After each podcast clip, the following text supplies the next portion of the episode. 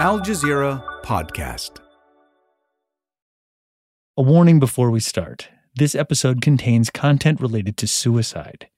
Here's the show.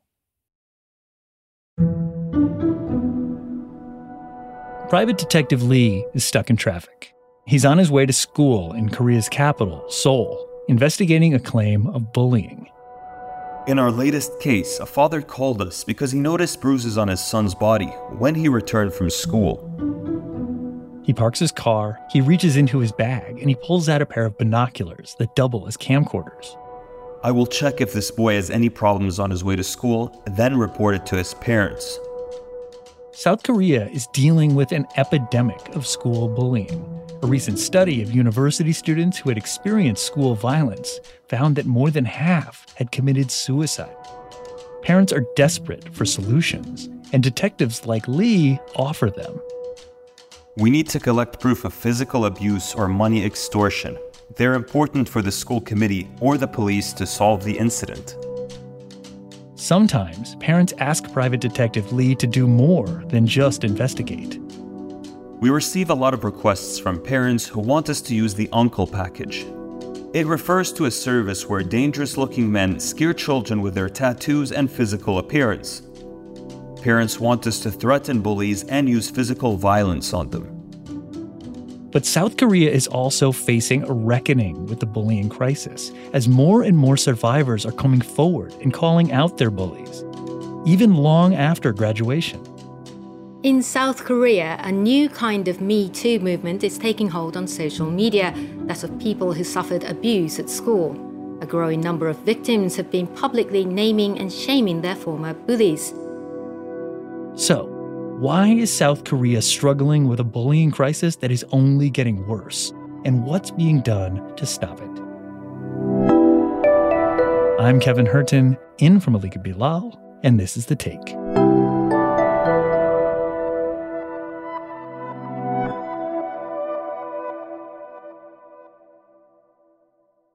I remember hearing school bullying stories from my family uh, since I was a kid. Today, we're talking to Yé-Rinne Park, a journalist and filmmaker based in Seoul. I am originally from South Korea, but I grew up in France, so I haven't experienced um, the Korean school system myself. Yé-Rinne filmed a documentary for Al Jazeera's program 101 East, examining the bullying crisis. Bullying is a problem in probably every country and every culture in the world. What would you say is uniquely South Korean about this bullying epidemic?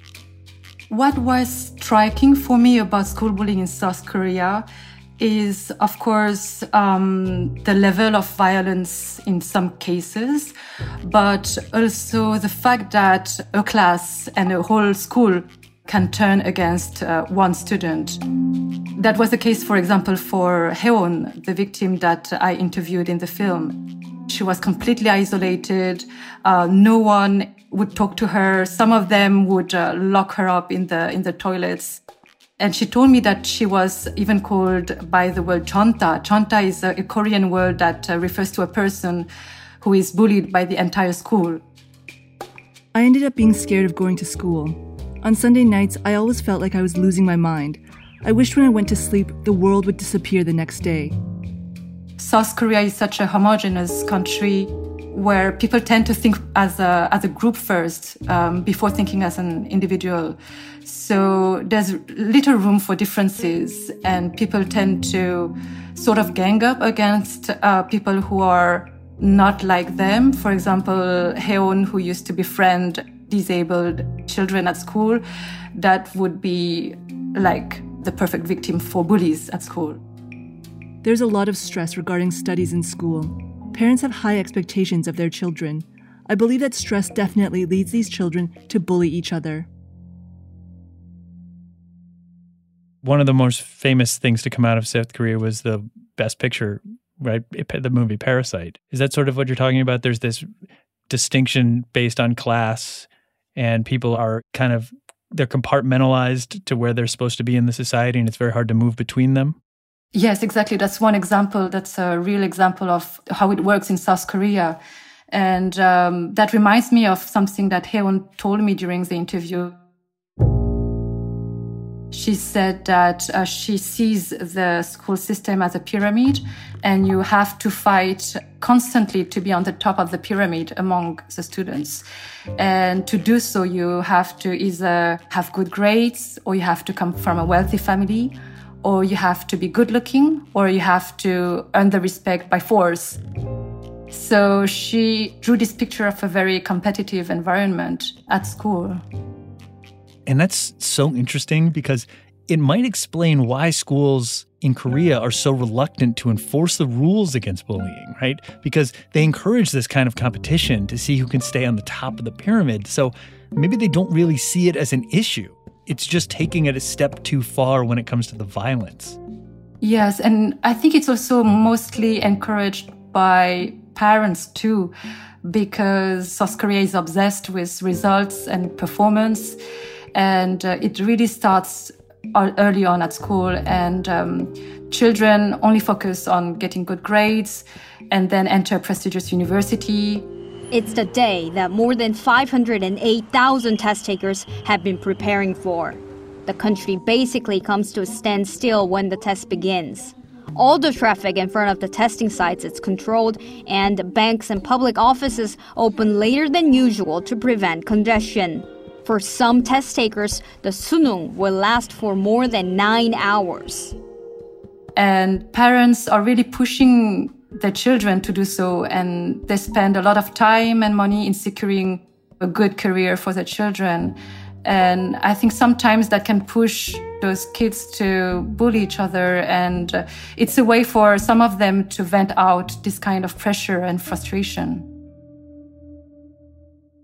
Haeun's story was so heartbreaking, especially when she talked about how the bullying continues even after she comes home because of the internet and social media.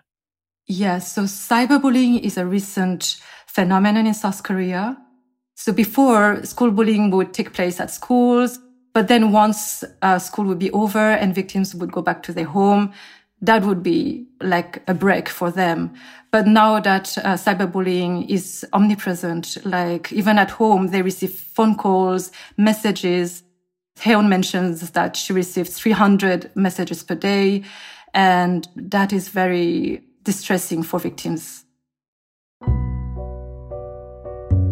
There was an infamous case in South Korea that happened over a decade ago. Yé-Rinne spoke with a mother whose 13 year old son committed suicide in 2011 because of bullying. In the morgue, his mother said her son's body was covered in bruises, and he left a note detailing what he called a year of torture before his death. They dragged him around by a cord of a cassette player tied around his neck. They threw crumbs on the floor and told my son to eat them. They also put water in the sink and pushed his head into it when this was made public, I guess it caused a sensation in South Korea. Was this family's tragic story a turning point in how society views this issue of bullying? Yes, because before that, there was a lack of proper understanding of the reality of school bullying in Korea. So it's only after this incident and a series of suicides of young victims of school bullying in the years 2000, 2010 that people really started to realize the emergency of this problem.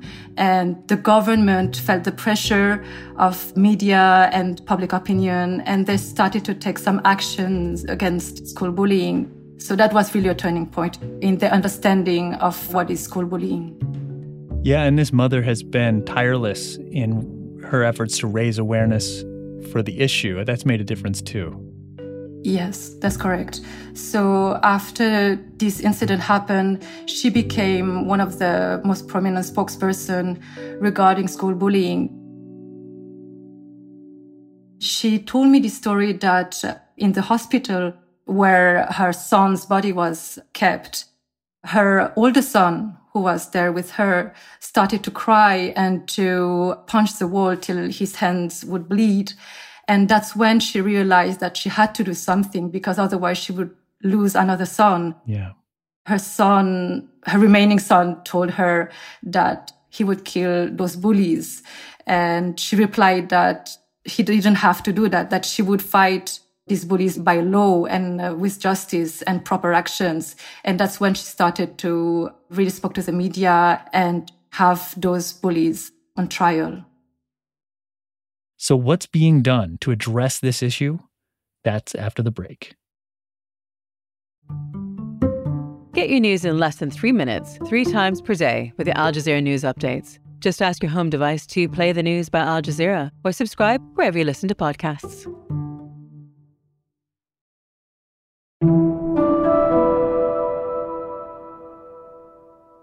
One thing I love about this film is that it tackles the issue from many points of view. Um, you spoke with a former bully. Yes. Who admits to beating over 50 classmates. And the way he describes it is incredibly violent. It started in the last year of primary school and went on until the last year of high school. I guess I was a bully my entire school life. I would target someone who looked weak, and then I would beat him up for no reason. He continued actually bullying into adulthood because of the country's, what he calls the country's strong hierarchy.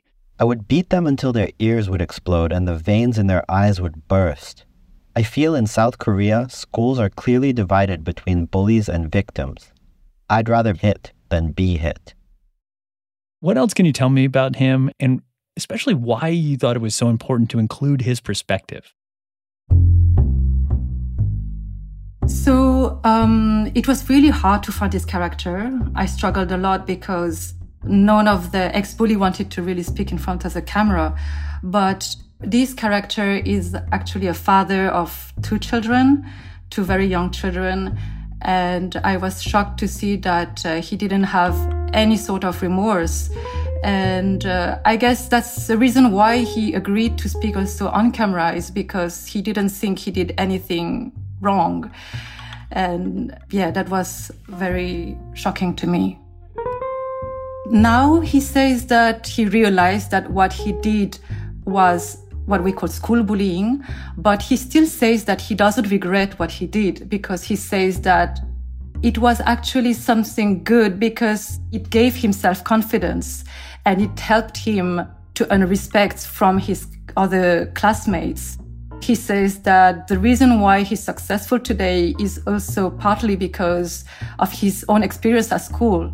And if he had to do it all over again, he would be a bully again.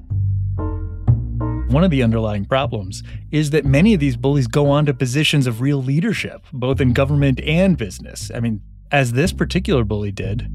I mean, it's a circle, it's a vicious circle also because children grow up also seeing that kind of system in South Korea where people in power have more advantages than the other ones. There's strong hierarchy and I guess that's also one of the reasons why it's replicated in schools among children. It's because they see it everywhere in Korea, in the society.